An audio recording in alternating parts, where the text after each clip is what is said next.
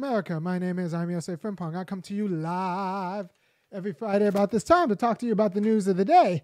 And today we're going to talk about the double day. The double day is a theory that women really get screwed because if they go into work, they go work all day, then they come home and they have to do like all of the work of cooking, cleaning, and taking care of the kids, which is a lot of work. So it's kind of a double day. So the imperative that women go into the workforce ends up being um, kind of a mixed blessing. And so there's also something called the Black Double Day, where black people, this is coined by me, where black people are supposed to do the job they're supposed to do, and also a whole other job, which is making white people feel comfortable about the standing degradation, which is black life in America. All right, so it's two jobs. You got to make uh, white people, uh, you have to do your job, whatever your job is, and then you also have to make white people feel comfortable. Um, in America. And this is like, this is, depending on who you talk to, this is the order of every institution. If you are a writer, you have to write well and also write in a way that makes white people feel comfortable. If you are a teacher, you have to teach well, but also teach in a way that makes white people feel comfortable. You have to, if you're a judge, you have to judge well. But uh, if you read some critical le- uh, legal theorist or critical race theorist, you have to judge and render verdicts also in a way that make white people feel comfortable about their interests. Right. So this double day is real. And the latest person who was taxed because that's what it, it tantamount to. Uh, it's tantamount to a tax. Is Gwen Berry? Gwen Berry, um, you know, has some opinions about the United States, and she wanted to express them, uh, like on the podium, because she uh, was on the podium, and in my view, if you get on the podium, you get to be who you want. You're what you call a free Negro. But apparently, some people are calling for her to be kicked off the United States team because she didn't behave in a way that makes white people comfortable. Well, and then they say that, well, you know, she's not representative. She has to represent the nation. And if she doesn't want to represent the nation, then she shouldn't be on the team. Yeah, she is representing the nation. This, I don't know if you can find a more representative picture of America. Like, that's America. like, I don't know what is more representative. But, but when people say represent the nation, they mean look uh, the other way at white perfidy. And what she's not doing is looking the other way at white perfidy. She's looking right at it, looking right at the camera. I see you, and I see you see us, and that is perfectly fine. So she, Gwendolyn Berry, has two jobs: to throw a hammer, and also to make white people feel comfortable about America. That is unfortunate. And I hope she denies her second job because, well, I'll talk to her a, a little bit later um, after I hit the opening. To the beach, y'all. Uh, yeah sound good to me. Never change the ways for the world or the government. If it was the president, then I would state facts. You leave it up to me, I paint the White House black and it can feature in your front.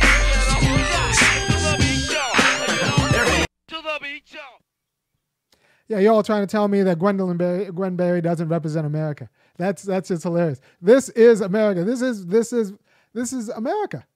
This just isn't the America that white people feel comfortable with. So it's the America we keep quiet.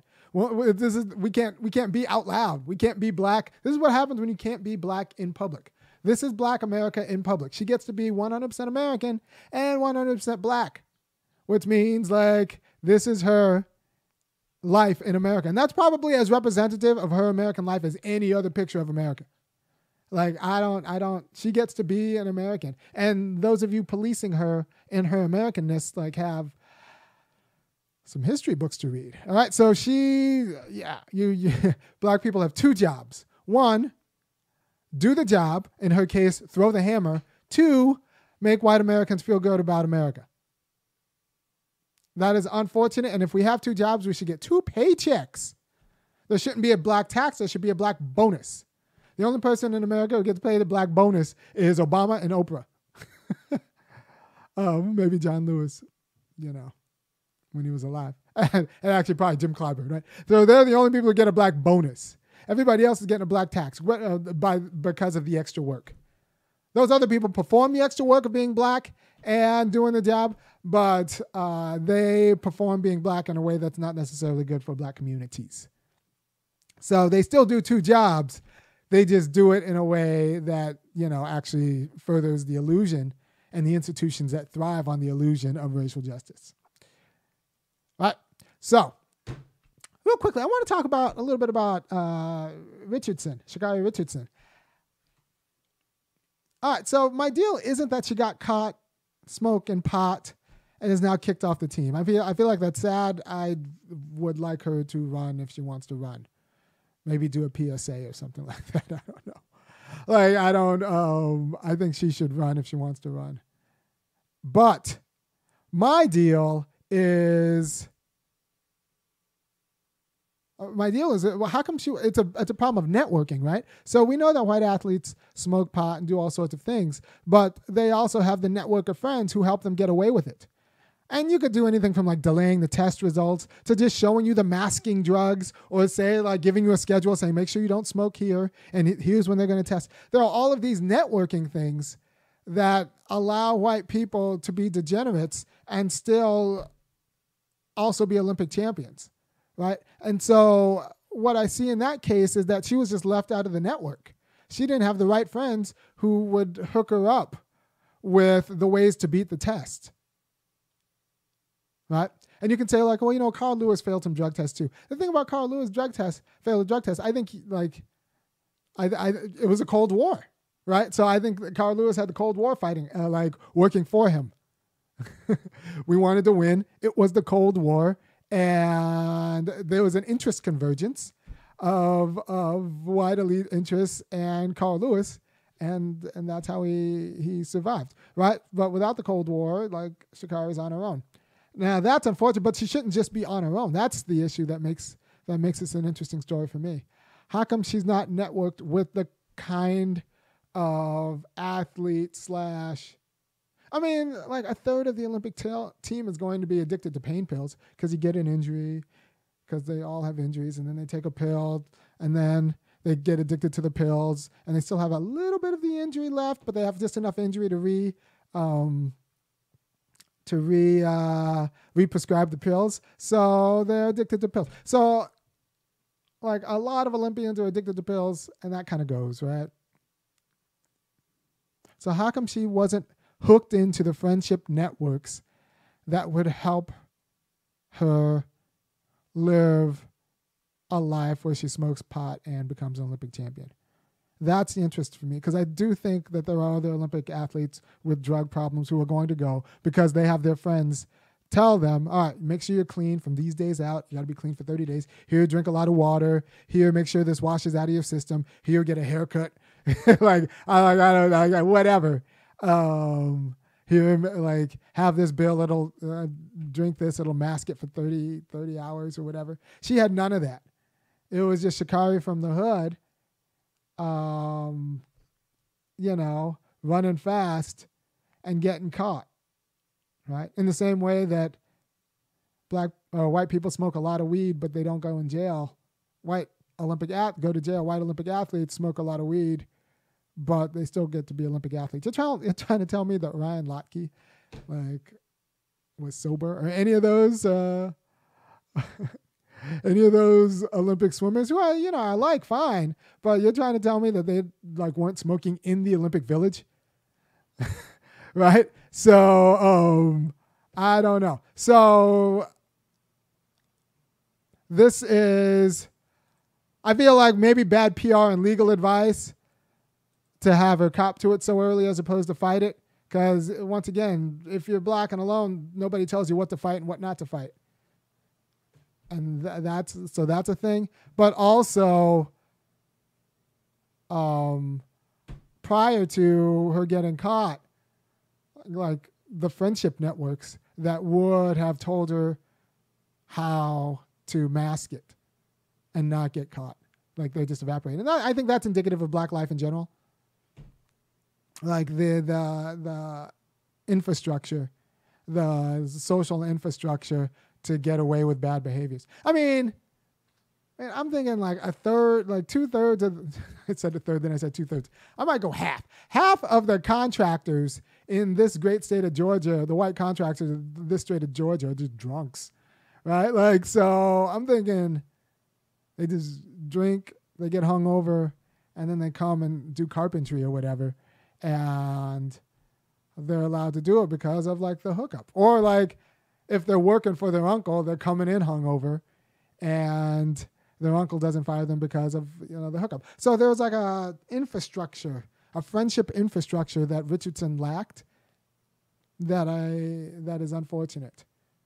Um, so I guess the Black Double Day has two jobs. You have to do the job, run fast, but also find a way to get into the friendship infrastructure that will uh, support any of your untoward behaviors if that's the case, right? So that's another way of having a two job. You would think her job would just to be to run fast, but no, she also has to make sure that she's hooked up with the right, um, you know, network that will look out for her in these situations um, and make sure she's acculturated into how to smoke pot and be an Olympic champion. Because there, no make no mistake, there are quite a few Olympic champions who are hooked up into the network of how to smoke pot and be an Olympic champion. Right. So the Black Double Day has manifest. Um, has, has, has, has manifest manifestations, many, many, many, many different manifestations, right? So her circle failed her. Yeah, that's that's what someone's saying. Her circle failed her, and not because her circle failed her because they didn't get her like get the charge kicked. Her circle failed her because the real circle's job is in the preliminary work, telling her when to smoke, when not to smoke, what to drink to make sure she gets away with it. All of these other things, like that's the informal work that allows, you know, a lot of white athletes to live their degraded life while being, um, you know, uh, Olympic champions, right? Also, once again, I want to give a shout out to the real black American. She's the realest one out there. There you go. Gwen Berry. Doing two jobs throwing a hammer and working for us, right? So the real black double day is where you're supposed to do two jobs. She's supposed to both throw a hammer and uh, uh, be polite and pretend feign ignorance. She's supposed to be Jackie Robinson because remember Jackie Robinson had had two days, right? Had two jobs. Jackie Robinson's job was to hit the baseball and also to be polite to white people who treated him like trash. Other people could hit the baseball, but they wouldn't be polite to white people who treated him like trash, so they didn't get called up to the major leagues. Jackie Robinson, Jackie Robinson got paid two thirds of the money to do twice the work because he had two jobs. Um, and so that's what I say about that in the Black Double Day. Um, I think it's I think it's unfortunate that we have to pretend that we aren't American because we're American. Even I'm American. My name is Ayemi Yosef Frimpong, and I'm still American because I was born in Los Angeles. I was born. In, my dad was born in Ghana. He came here. My mom was born in South Carolina. Um, but I'm American. I'm not going back to Ghana because there was no. I was never there. I was in Los Angeles, so, and I'm going to be American like I'm going to be American, right? So we are American. And this is when I say, well, some people, some black nationalists be like, well, we should have our own Olympics. We should have our own Olympics and not go with white man's Olympics. No, I want to be an Olympic champion. I want to be an Olympic champion from the nation I am. I want all the support of the U.S. Olympic Committee. I also also want to be black. So I'm a fan of integrating Olympic teams. I just don't think we should be made to integrate on our knees. And there is a sister who is not integrating on her knees. She's integrating standing up. Right? And so that's how I think we should pitch and understand the role of, of both integration, being a black American, and being an American who's black. And, you know, we don't let other people take away our American identity. We are American. And, you know, this is why white people don't grow. so her job is to, like, let me just get through this, right? So her job is to represent America, not make you feel good about the nation. Her job is to represent America, not make white Americans feel good about America, right? It's her country. It doesn't mean that she has to like it as is. It just means that it's hers. And I, I said before, this is why white people don't grow as people. They identify with their flaws and then feel entitled to expect other people to accommodate them in their flaws because the flaws are theirs. And if you disrespect my flaws, you disrespect me. No, man Like that's not how it works. You just expect the world to coddle you and accommodate your flaws. And that's just not I mean, we're not going to shut off our brains like that, right? So, and black self determination is not premised on coddling white America's conception of itself. So, thank you for your time. I hope this has been educational. By the way, if you like what I'm doing, which you should, because I, I think I do it pretty well, go ahead and go to www.funkyacademic.com and kick in five, fifteen, or fifty dollars a month to go on Patreon and, and kick in what you can kick on. Because uh, depending on who you talk to, I'm making myself down white unemployable I'm giving myself a pay cut by being black for you because I, I can't be free alone. I need I need to raise my people up with me so we can be free together.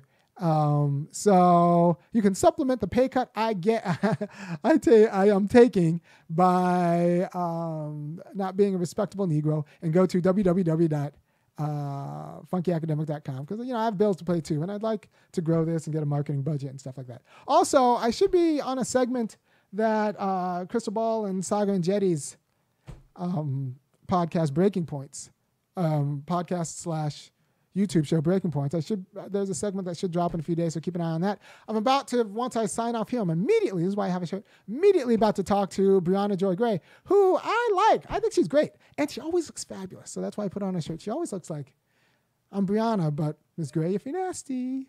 Um, she's always she's always she always looks fabulous. So I'm about to go on her show once I get off of here and talk about critical race theory. So check that out because um, I think she does good work and and she's a good black leftist. And uh, by the way, you know you should you should support your black leftist. Tim Black does a pretty uh, he does a fantastic job. Support him. Support Briahna. Support myself. Um, because if you don't you know, the lack of a black left is going to kill your candidate. We killed Bernie, we killed Bernie Sanders in 2016. We killed Bernie Sanders in 2020. You need white left. You need me. If you would have given me a $500,000 back in 2016, Bernie Sanders wouldn't have gotten slaughtered in South Carolina.